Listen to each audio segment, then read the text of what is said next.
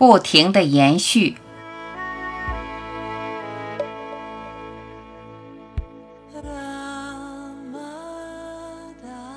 你的亲人、你的朋友、你的同事、你爱的、你讨厌的、你喜欢的、擦肩而过的、朝夕相处的，你的嗔怒、你的贪执、你的嫉妒、你沮丧、愧疚，你所有的情绪，一切的一切，就这样出现、存在、消散。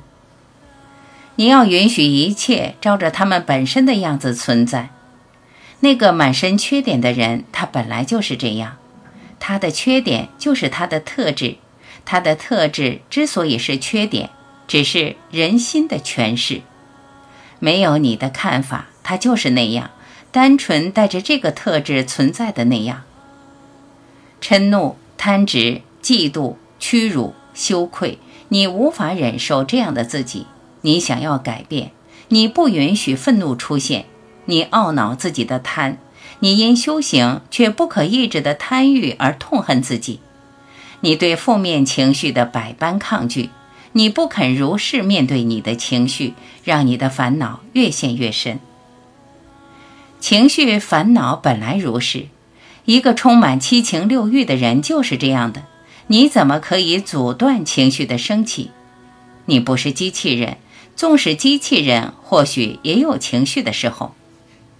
愤怒的情绪、激动的情绪、贪执、沮丧、嫉妒、尴尬，所有情绪只是情绪。情绪本身没有错，错在你对情绪不健康的回应。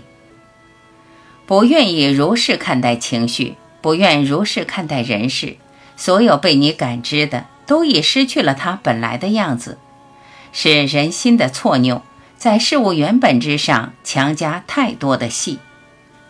接纳所有的过失，接纳不代表鼓励，如是的看待就是最好的对峙。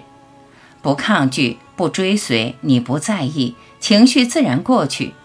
不要用滤镜的眼睛审视一切，你的审视与过滤，事物就失去它原本的样子，被增减，被扭曲，失去了真实，看不到真实的样子，你就失去了内心的平静。你的喜好、你的抗拒、你的谴责、你的分别，导致你的幻觉。你在幻觉中欢喜悲伤，在幻觉中愤怒贪执，在幻觉中愧疚自责，无法如是面对虚幻的情绪。虚幻的情绪又再一次把你带入新的情绪，不停的延续下去。幻梦就这样当真的梦下去。放过自己吧，快从幻梦中苏醒。